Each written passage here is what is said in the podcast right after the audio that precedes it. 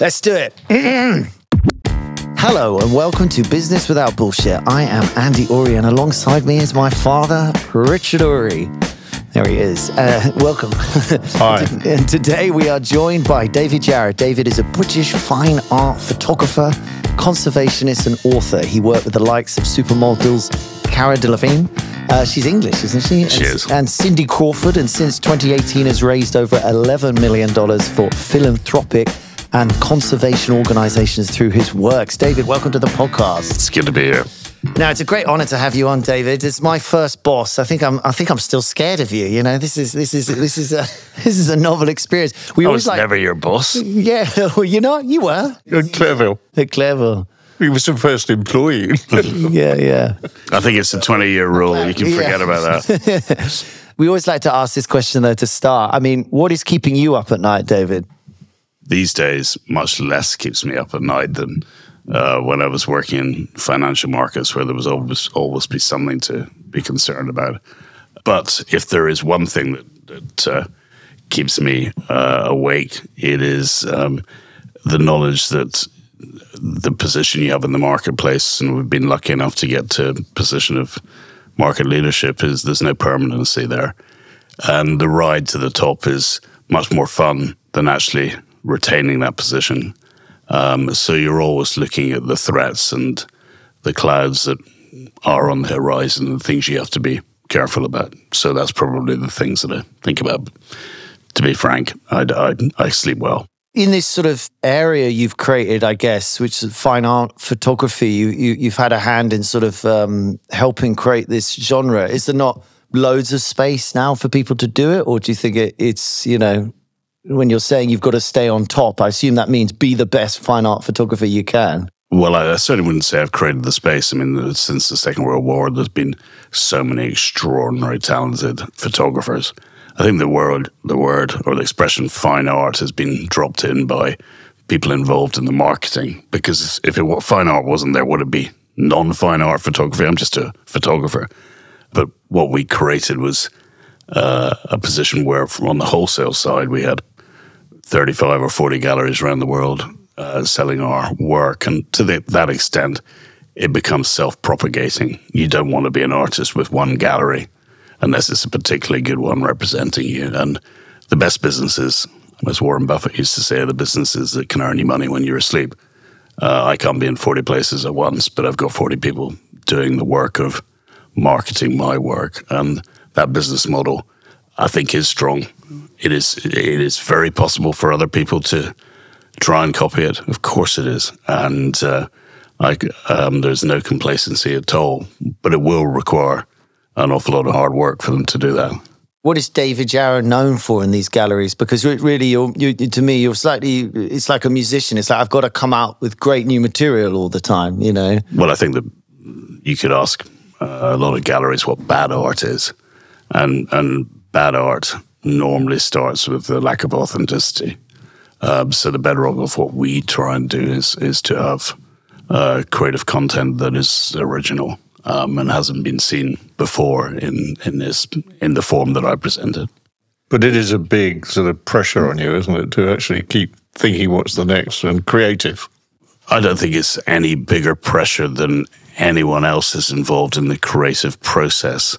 But every business has pressure points, and and um, if you're a creative, it is a it is a business, and that's right. It is the it is the bottleneck, if you like. It is the traffic jam to make sure that you can come up with content that is original and is authentic.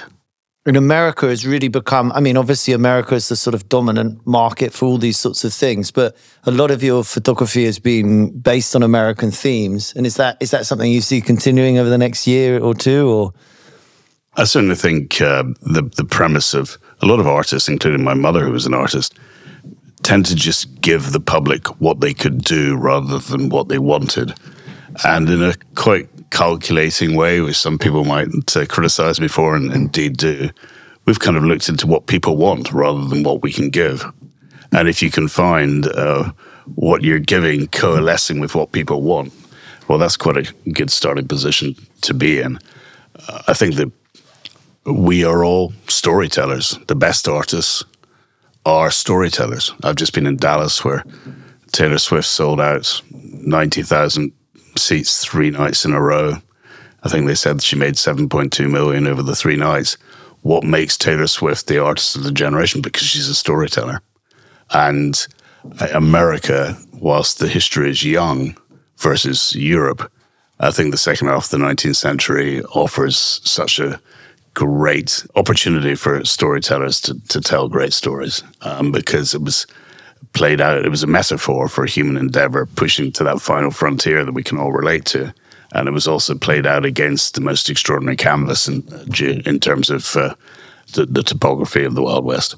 How do you get your energy, David? What worries me or doesn't worry me, I wish the hell I could emulate you, is that you sort of get off a plane and turn up here. But I remember when we were in business and you whizzed off to the Skeleton Coast to take pictures, you know, and I remember, you know, three days there and back and whatever, which was complete madness because you were back in the office working within, you know, hours of landing. So yeah, you're definitely a workaholic.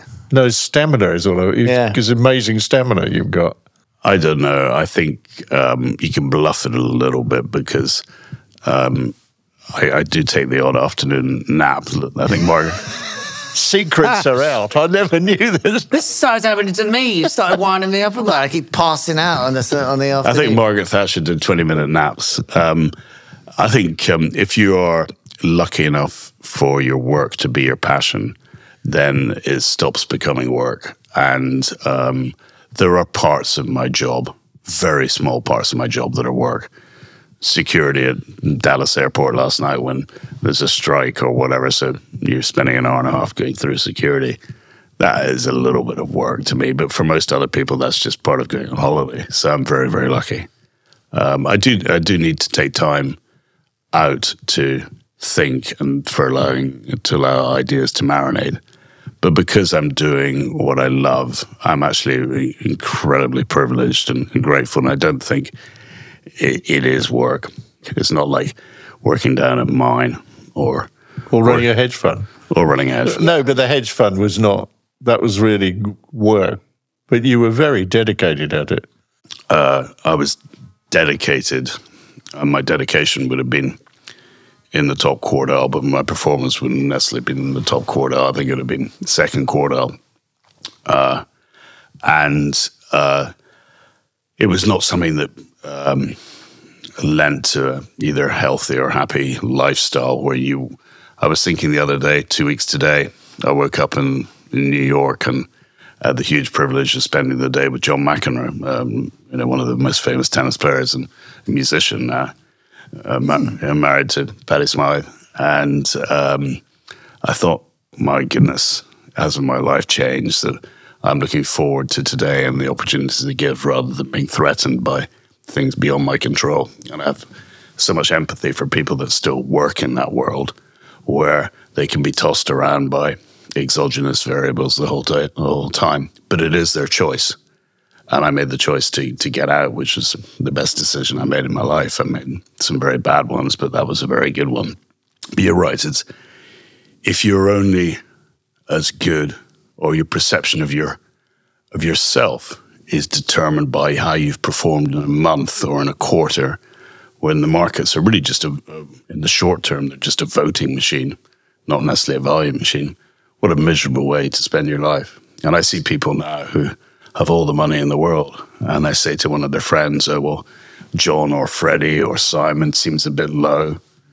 And he's got a lovely family. He's got houses all over the world.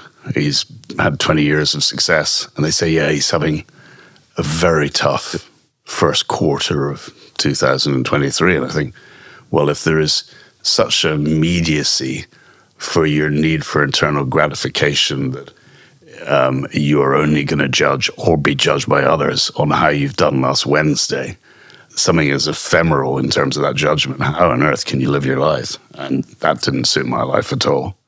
Well, it's it's something I noticed in creative industries. I mean, I always laugh in music. Everyone's either ADHD or mm. narcissistic, and probably both. But you know, if I take the music industry, which I'm more familiar with, everyone's crazy. Like everyone's nuts. Like it's really hard to find normal people who just want to fill in a spreadsheet or want to do a normal boring job. Yeah, it's not full of people we find in Slough that we employ in an accounting office. You know, you just don't get those kinds of people. So you've got all these nuts people, and you're trying to get sh- shit done. And no wonder it's chaos. You know, mostly the the the and really like every business, and your, yours, will, I'm sure, is the same in many ways. You know, music industry is admin at the end of the day. It's databases. It's keeping stuff tidy. There's a huge part of it. I mean, there's content creation, but there's a huge part of it which is, you know, incredibly dull, you know, admin kind of role sort of thing. I don't know in photography, where for the same sort of thing that people who are drawn to it are. I'm, I'm, I'm calling your team nuts now, which is uh, I do apologise to those involved. But I think I think that it's slightly behind the curve now to think that people in the creative arts are not commercial, and uh, mm um, some of the most commercial people I know are creative artists. They might have tough as hell lawyers behind them, but and in sport as well. We deal with a lot of work with a lot of people in sport the top end of sport, and they are very very smart with numbers. Uh, my mum, God rest her soul, was an artist, and she took pride in not knowing what four times seventeen was, or having to think about what four times seventeen was. And she said, It's not for me to do. I'm an artist. I think those days have gone. I think whatever you're doing, you've got to have a certain numerical yeah. sides of things. And that, of course, from my own perspective, I'm slightly on the spectrum on that. And my whole team know that I'm slightly on the spectrum because I've been a numbers guy. When you're trying to build this business, what did you do about social media as someone, you know, who probably didn't grow up with it like me? I think uh, to me, social media is is not our demographic. Most of our clients are too busy to be on social media. And therefore, if we ever get some hate on social media, and I'm, I'm conscious of it because I read it and my kids read it, and you're always going to get hate. My team, who are slightly more uh, emotionally detached from it than I would be, say, well, David, none of the people that buy the work are going to be reading this anyway. I think it's a, it's one of these things where better the devil you know, and it's um, we we do have we do use it. I think we've got a decent uh, social media base around about a million. It doesn't alter if that one million went to two million. It would make no difference to our business. If it fell to half a million, it made no difference to our business. We are careful with it. Um, we watch every word, um, and you can't please all the people all the time.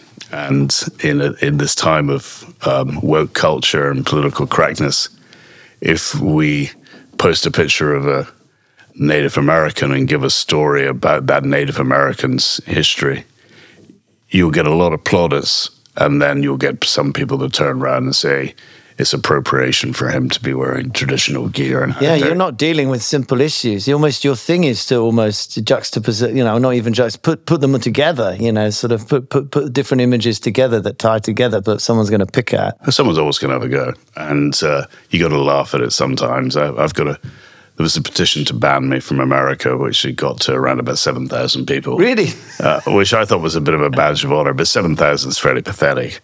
Uh, and the allegation was that one of our team members had fed a fox. And you didn't want to say, well, in the UK, you get people on hounds and horses. And what do you mean, fed a fox? You're not allowed to feed a fox? You're not, not, not it, it constitutes uh, behavior that could lend itself towards that fox then being habituated to human presence, which would alter Christ. its behavioral patterns. Was, and, and if you turn around and say, well, 30 years ago in Scotland, you used to get a pack of hounds and they'd rip the fox to pieces. Yeah, yeah, wow. I know. Um, so you have you, you have to deal with those kind of things. You've traveled around the world for decades. Do you, do you feel like David Attenborough that it's like, oh my god, this everywhere I'm going, it's disappearing, and you know, and it's no, so... it's all it's bullshit. And, you think? Yeah, and most of the, the, the conservationists I know in America who, and the people that make the big difference they haven't got much time, and nor should they have for the Gretas of this world that are doing blah, blah, blah, you've done nothing. And what conservationists have made a massive difference in, in the world over the last 10, 15 years. I think a problem that they have in their message to the outside world is they slightly borrow from newspapers where newspapers think that bad news sells. And there's a tendency in conservation to start a gala dinner saying, if we don't do something, there'll be no elephants left for their grandchildren to see. And that's actually nonsense. There's been so much progress made.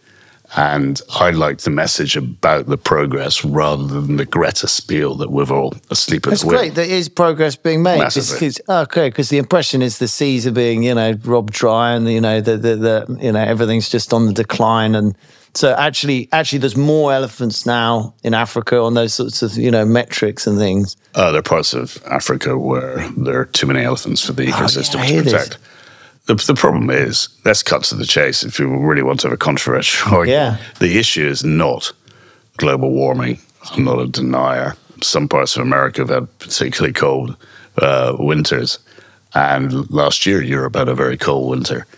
So it's not a straight line, but the, the, the trend is clearly a warming world. That's not the issue. The issue is population growth. But you never hear population growth talked about because the people that would espouse population growth as being um, the, the, the issue we've got to be particularly careful of, they could in turn then be accused of being racist because the population growth is coming mostly in Africa and in Muslim countries. And the principal issue with population growth for animals is, is habitat loss. And it's t- entirely understandable. If populations are growing, you're going to see the areas where uh, animals used to live being taken over by people that have got better use for the land. And that is why the, the lion is probably the most vulnerable animal, much more vulnerable than the polar bear. So when polar bear, people aren't building houses up in the North Arctic, and animals are smarter than people give them credit for, the polar bear will find ways round the fact that maybe there was less ice than there was 10 years ago. So the polar bear numbers for every lion in the world, there's two polar bears, and you don't hear that so much. You're you really a movie maker now more than a taking pictures in the sense that you've moved it to a point where you can set the scene to an extent, aren't you? And when I say a movie, that it's more re- resource behind what you do is much more sophisticated than just I got a camera and I was lay down by the river and take a picture of a bear or something. Yeah, I mean, first and foremostly, eh, Ansel Adams, America's greatest photographer, he said that there are two types of photographers. There are people that take images and there are people that make images. If you make an image, there is a suggestion of a preconception and then an execution. So you take the idea and then you go through to the execution. Whereas the taking a picture uh, hints at a degree of spontaneity. If you're photographing uh, a football match yesterday in Newcastle, you'll take a picture. You won't make it. You'll you'll be in a position, hopefully, to take the picture. Every day, people take better pictures around the world than me. Thousands of people. And if I was to uh, think that the moat around my business was the idea that I can take better pictures than other people, what a load of arrogant nonsense. I'm, I'm not bad with a camera. I've had a bit of experience, learned from my mistakes, but that there is no barrier to entry on that. So if you put 100 people in Africa today, in East Africa, um, one of them's going to get a, an amazing picture that I'm never going to never going to get. So what we do is, I think we protect ourselves by investing in projects, uh, investing in content, and that is our USP, if we like. In that, uh, you know, we had a shoot last week, ten days ago, and the shoot cost two hundred thousand dollars. But more importantly, it does serve as a differentiating feature because there are not many photographers. The average photographer in the world earns thirty-six thousand dollars, and his average career lasts for two and a half years. But they can't go and do that, and that is how we try and slightly differentiate ourselves. At a time when magazine budgets have been crushed because magazine industry is being crushed, so if um, Vogue or Harper's Bazaar or someone like that were doing a big editorial fashion shoot, our budget would be three times theirs. And that is very much core to our business strategy right now. If if someone wanted to build something like you've built, what, you know, what what is your best advice to them other than work your ass off? I've read a lot of books about other photographers, um, be a sponge to the work of other photographers. I always like the old maxim if you're the smartest person in the room, you're in the wrong room. And I have spent probably 10 years trying to make sure I'm the least smart person in the room which um, I'm continuing to do that today, of course, here. Um, but uh, it's uh, it's not so much of a challenge for me as it might be for other people, but much better be dragged up. And if you can find you surround yourself with people that are constant in their kind of commitment to the pursuit of excellence, then I think that's very helpful. One of my mentors, who Richard knew very well, was Charles Dunstone of, of Carphone Warehouse, and I know Charles well from early days, and he had two sayings. He said 99% of people are crap. And I agree with that. I think 99% of people are crap. Uh, what they do, or just In terms of, I think they're far too easy on themselves. Their application, their, their, it's that final 1% in everything you do that makes the difference. Look at in sport and in so many different areas, it's, there can be a lot of people very good, but you got to be tough on you. I'm very, very tough on myself. He also said, Charles said, if you want something to, to be done quickly, give it to a busy person. yeah. And I also agree with that, What was your first impressions of my dad?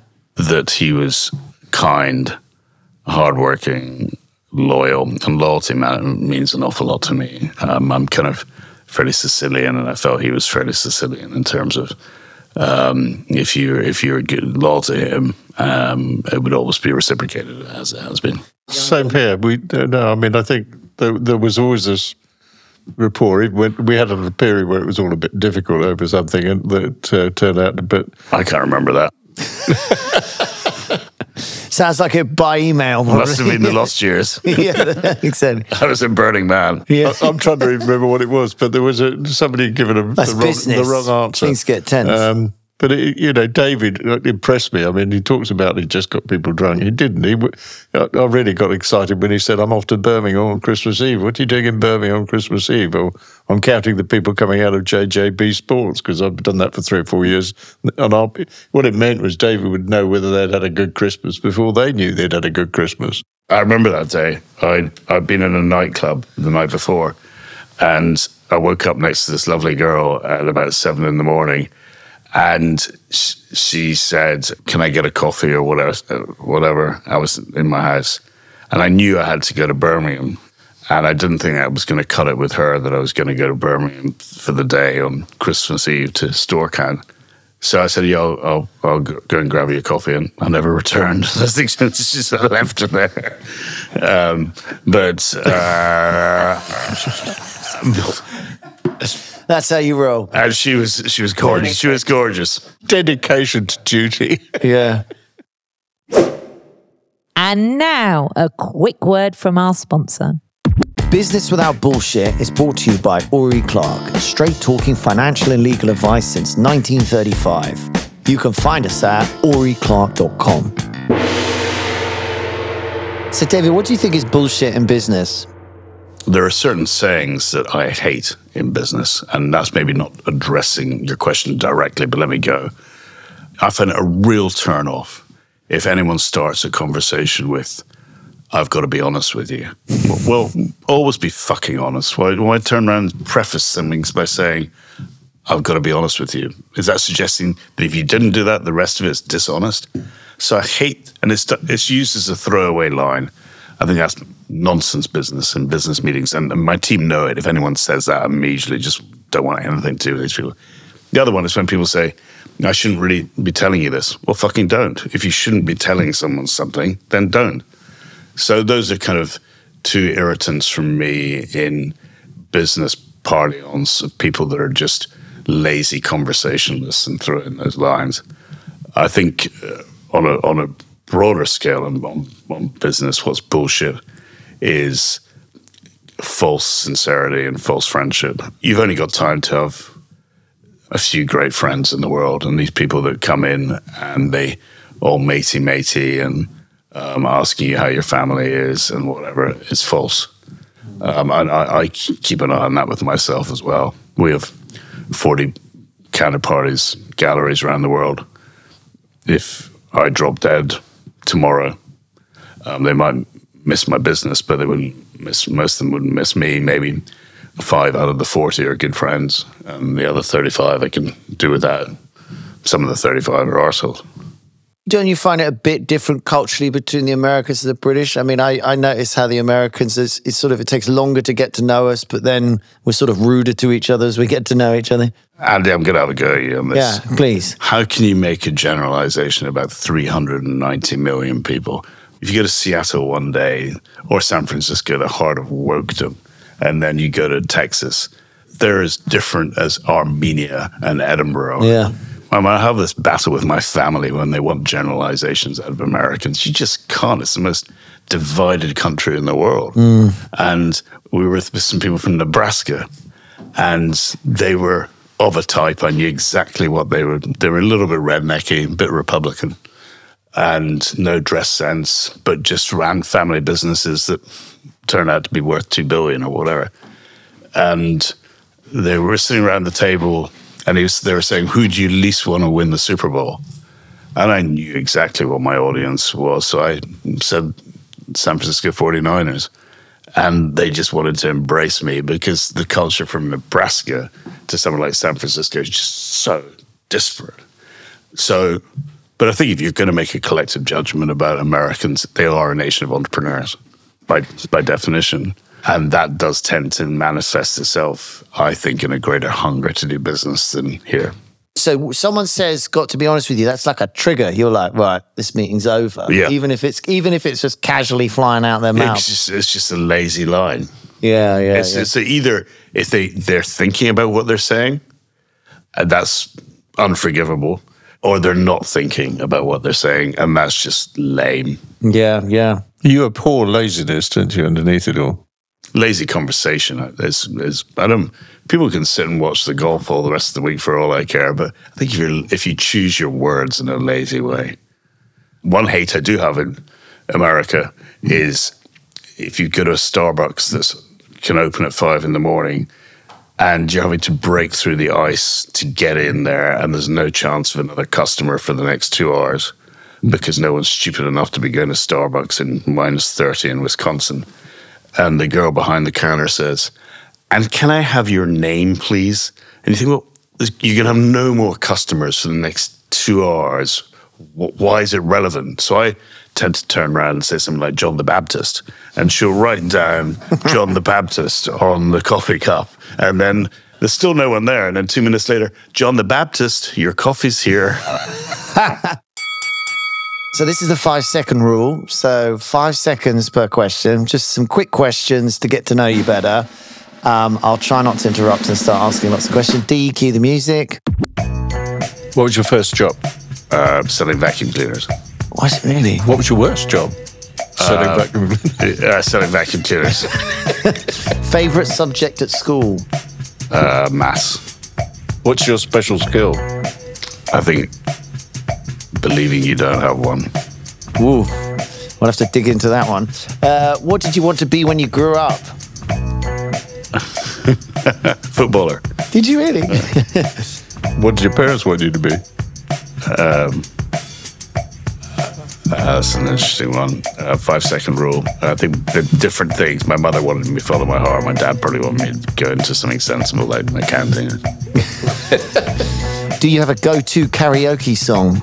Do I have a go to karaoke song? Pro- probably. Um, uh, um, I've got to do this quickly, haven't I? Um, Dancing Queen, ABBA. Dancing Queen. Have you seen the ABBA thing? I must go and see it in London. It's supposed to be insane. Or another one. Give me, give me, give me a man after midnight. Not that that's my Is it, intent. give me, give me. Office dogs, business or bullshit? What's the question? Should they be allowed? Yeah, business or bullshit? Oh, uh, um, office. We allow dogs in our offices. Good man. There's usually one here, but I left them at home. Um, have you ever been fired? Um, By girlfriends, yes, but not by a corporate. What's your vice? Whiskey. Good advice.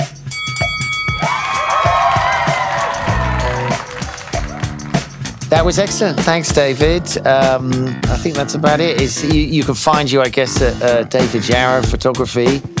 Uh, and that was this week's episode of Business Without Bullshit. Thank you, David. Thank you, my dad. Thank you, Dee, the producer. We'll be back with BWB Extra on Thursday. Until then, it's ciao.